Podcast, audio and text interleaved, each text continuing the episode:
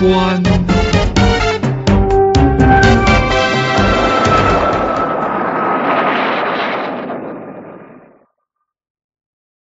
悬崖上的别墅。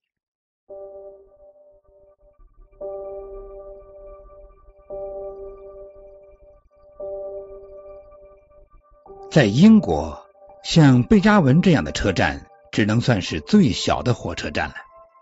它坐落在崎岖的威尔士山中。下午四点多钟，从伦敦开来的一辆列车上，走下两位小旅客。他们是十二岁的珍妮和十岁的妹妹安。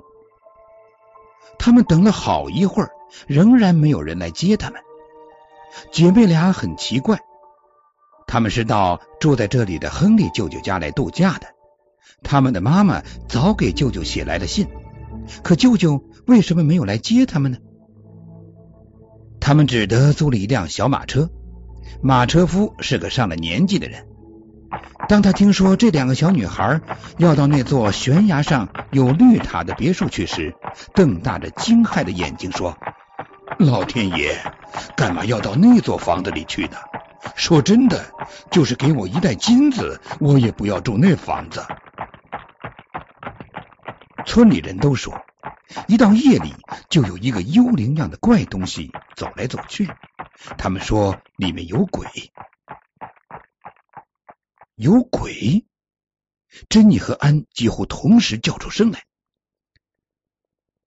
马车夫把他俩送到一扇装饰的很讲究的大铁门前，说什么也不肯再送进去，自己驾着空车逃也似的走了。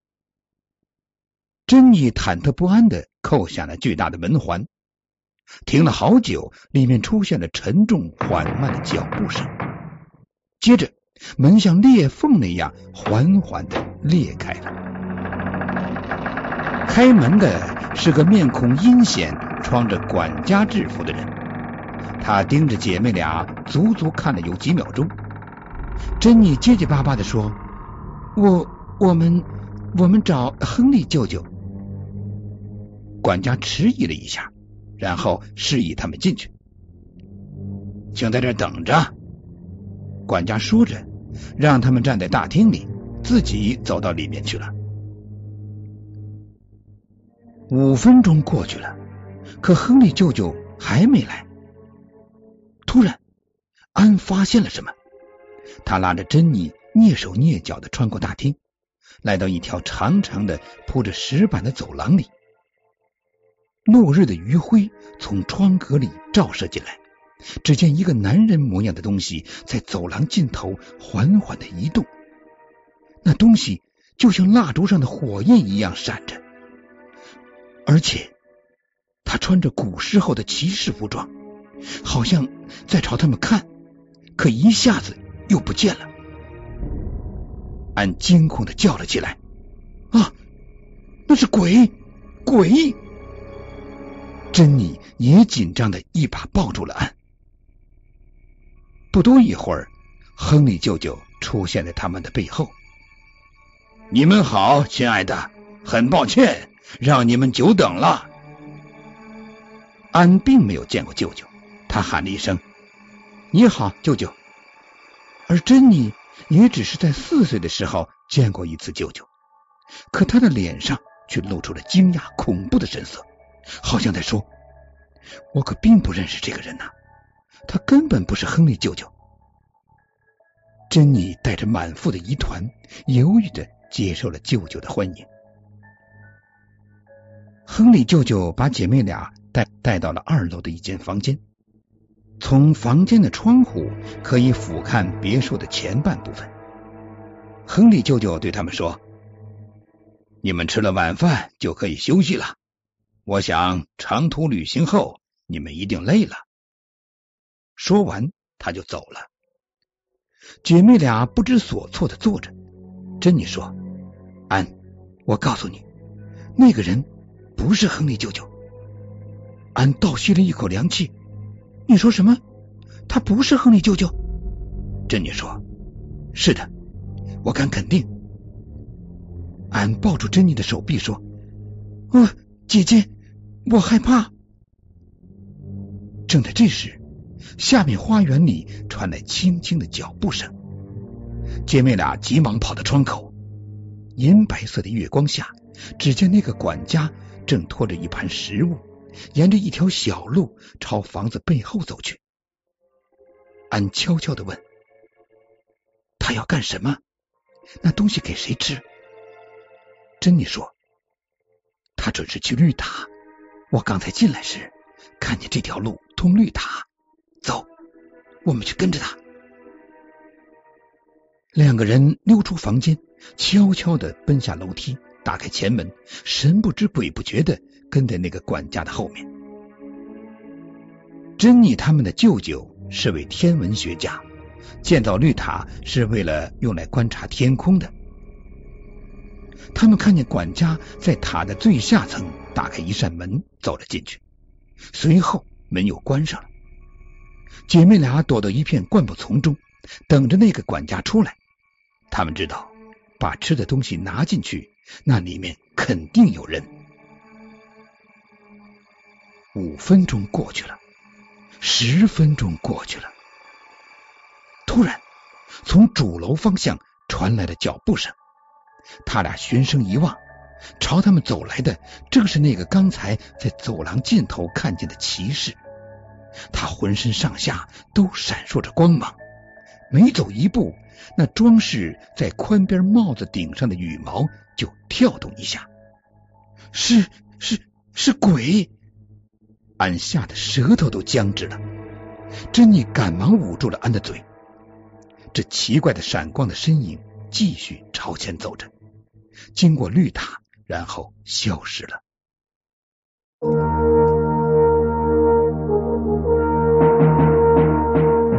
探索古代文明，寻找失去的世界，与外星人全接触，架起我们与先知的桥梁，打开神秘世界的大门，掀开世界神秘的面纱，金谷奇观。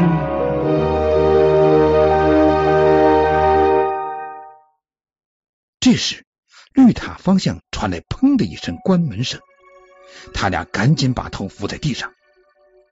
管家从塔里走了出来，他们看着他走回房子里以后，便悄悄的摸到塔前，可那塔门锁得牢牢的。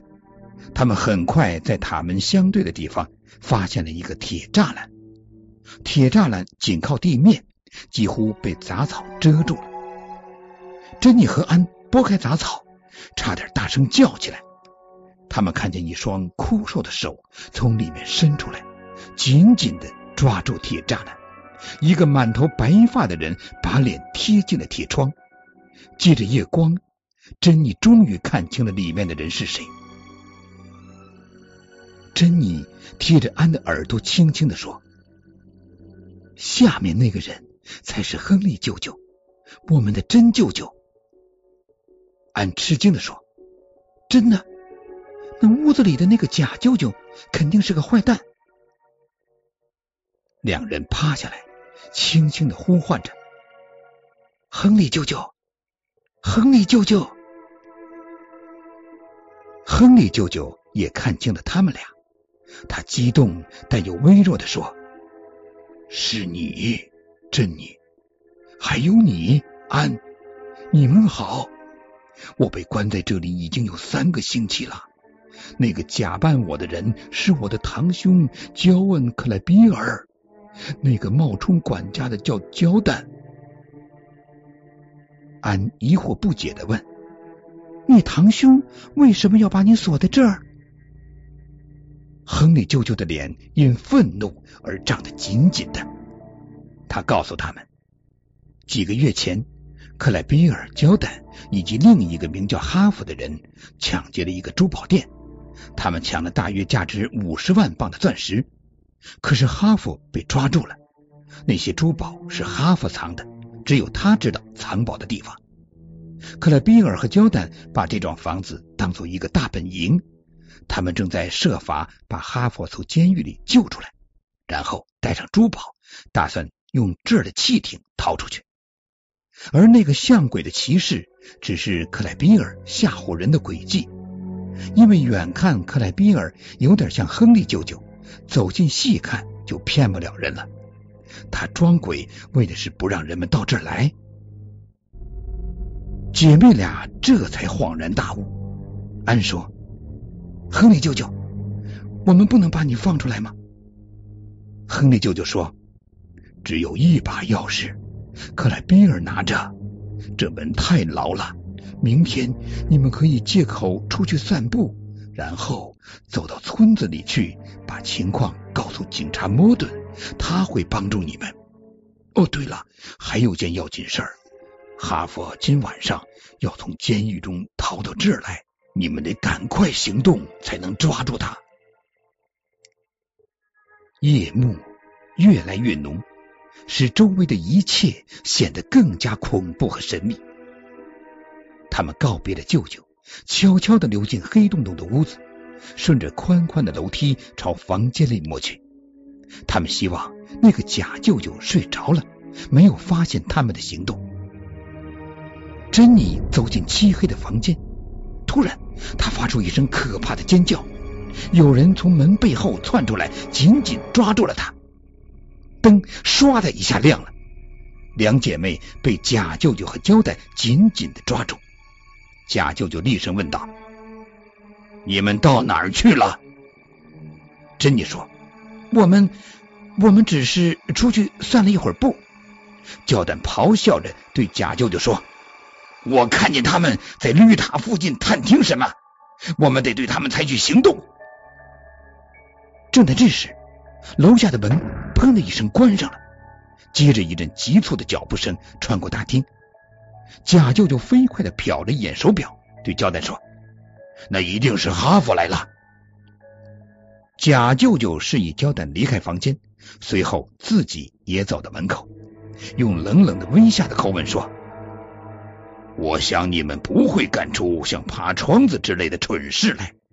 这房子有四十英尺高。”待在这儿，别动，不要闹，你们不会有什么危险。否则的话，说着，他突然亮出一把手枪。如果要惹出什么麻烦的话，我会有办法使你们安静下来的。说完，他走了出去，房门砰的一声关上了，接着传来咔嚓一声，门被锁上了。楼上静静的。他们能从楼下叽叽咕咕的谈话声中听出假舅舅焦丹正在跟那个叫哈佛的人说话。姐妹俩脸色苍白的对视着，好久说不出话来。珍妮像下定决心似的说：“无论如何，我们得设法逃出去。”他们俩打开窗子朝外望去，除了一堵光秃秃的四十英尺高的砖墙外。别的什么也没有。安说：“我们找找看，或许会有暗门呢。”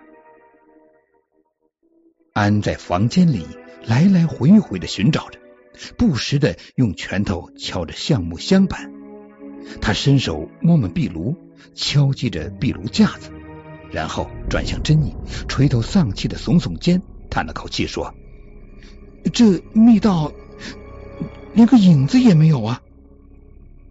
珍妮没有回答，她只是睁大眼睛盯着他看。安惊奇的问：“你你看什么？”珍妮激动的声音都变了：“看你后面！”安转过身，顿时张大了嘴巴。壁炉就像一扇安在一个中心铰链上的门一样旋转起来，里面是一段通到下面的楼梯。珍妮拿起电筒，两人犹犹豫豫的边往下爬，边伸长脖子朝下探望着。楼梯是潮湿的，通道里充满了霉味。他们顺着通道摸索着，一步步向下走去。突然，他们发现自己已经来到了一个尖尖的角落里，一道淡淡的白光出现在他们的前头。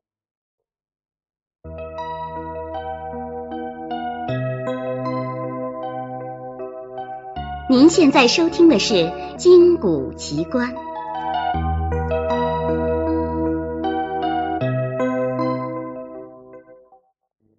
那是一扇门，在门的上端有一块小小的香板。安拿着手电，珍妮朝洞里张望着。他回过头，呼吸急促的对安说：“克莱比尔、焦蛋和哈弗都在里边。桌子上有一只口袋，他们正围着一堆闪闪发光的东西，那些肯定是偷来的钻石。”安说：“快把我抱起来，让我看看。”珍妮吃力的把他抱起来，高一点我看不见。安说着，挺了挺身子，想使自己变得更高些。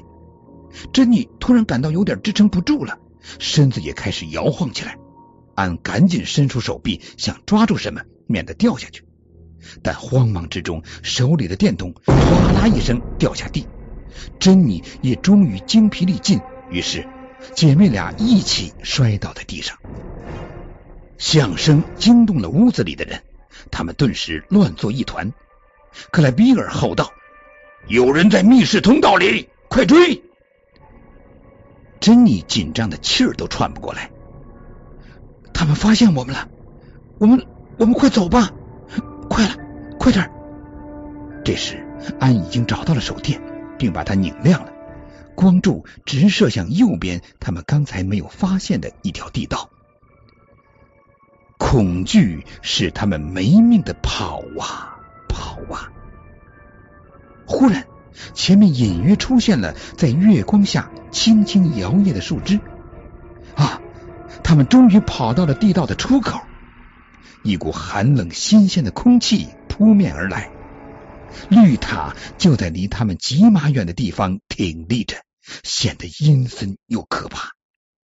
珍妮气喘吁吁的说：“啊，我们得到村子里去，去告诉警察。”但是，从这儿到村子里有一英里多路，而且是又狭窄又弯曲的黑洞洞的小巷子。他们俩顺着车道继续向前奔跑。突然，后面传来了叫喊声。过了一会儿，又响起了汽车马达声。紧接着，汽车追了上来，雪亮的车灯光就照射了他们俩身上。安叫道：“快到田里去！”他们越过树篱笆，进入杂草丛生的田野，发狂似的奔着，摔倒了，爬起来，又摔倒了，又爬起来。突然，头顶有什么东西呼啸而过，安定呼吸问：“那那是什么东西？”珍妮叫道：“子子弹！他们开枪打我们了！”毫无疑问，克莱比尔他们已经逼近了。焦蛋在后面大声吼道：“站住！你们逃不了了，那边是悬崖！”珍妮喘着气说：“别听他的，他们在吓唬我们！快快跑！”他们仍然一个劲儿的跑着。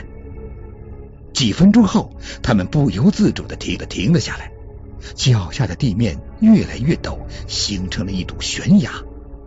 珍妮恐惧的望着悬崖说。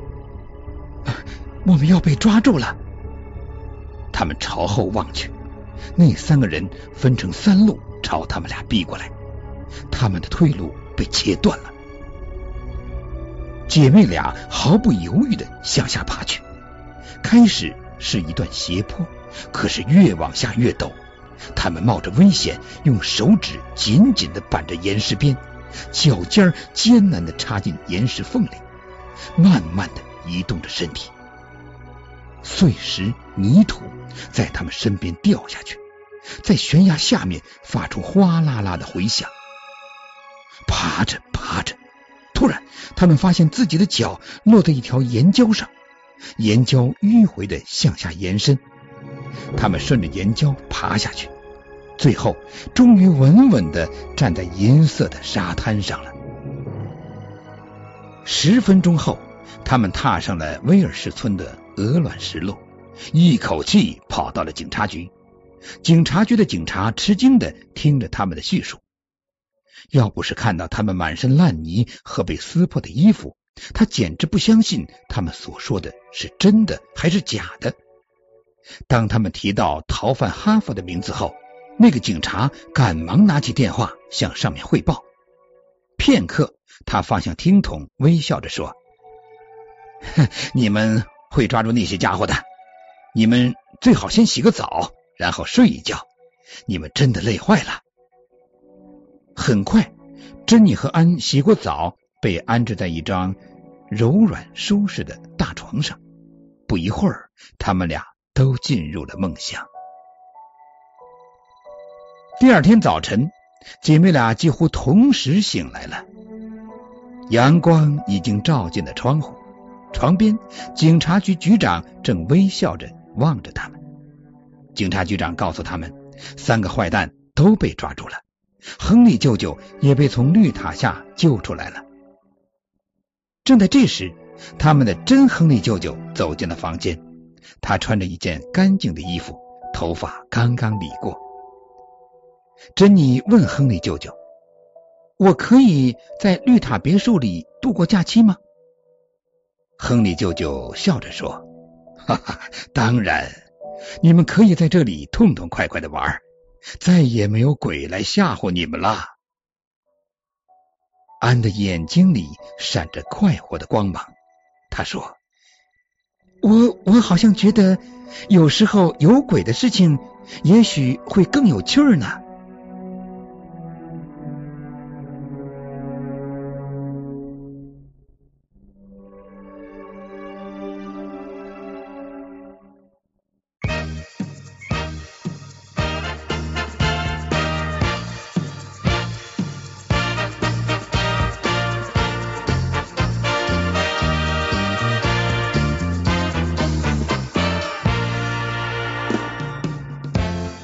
才收听的是《金谷奇观》，编辑丽山，演播报。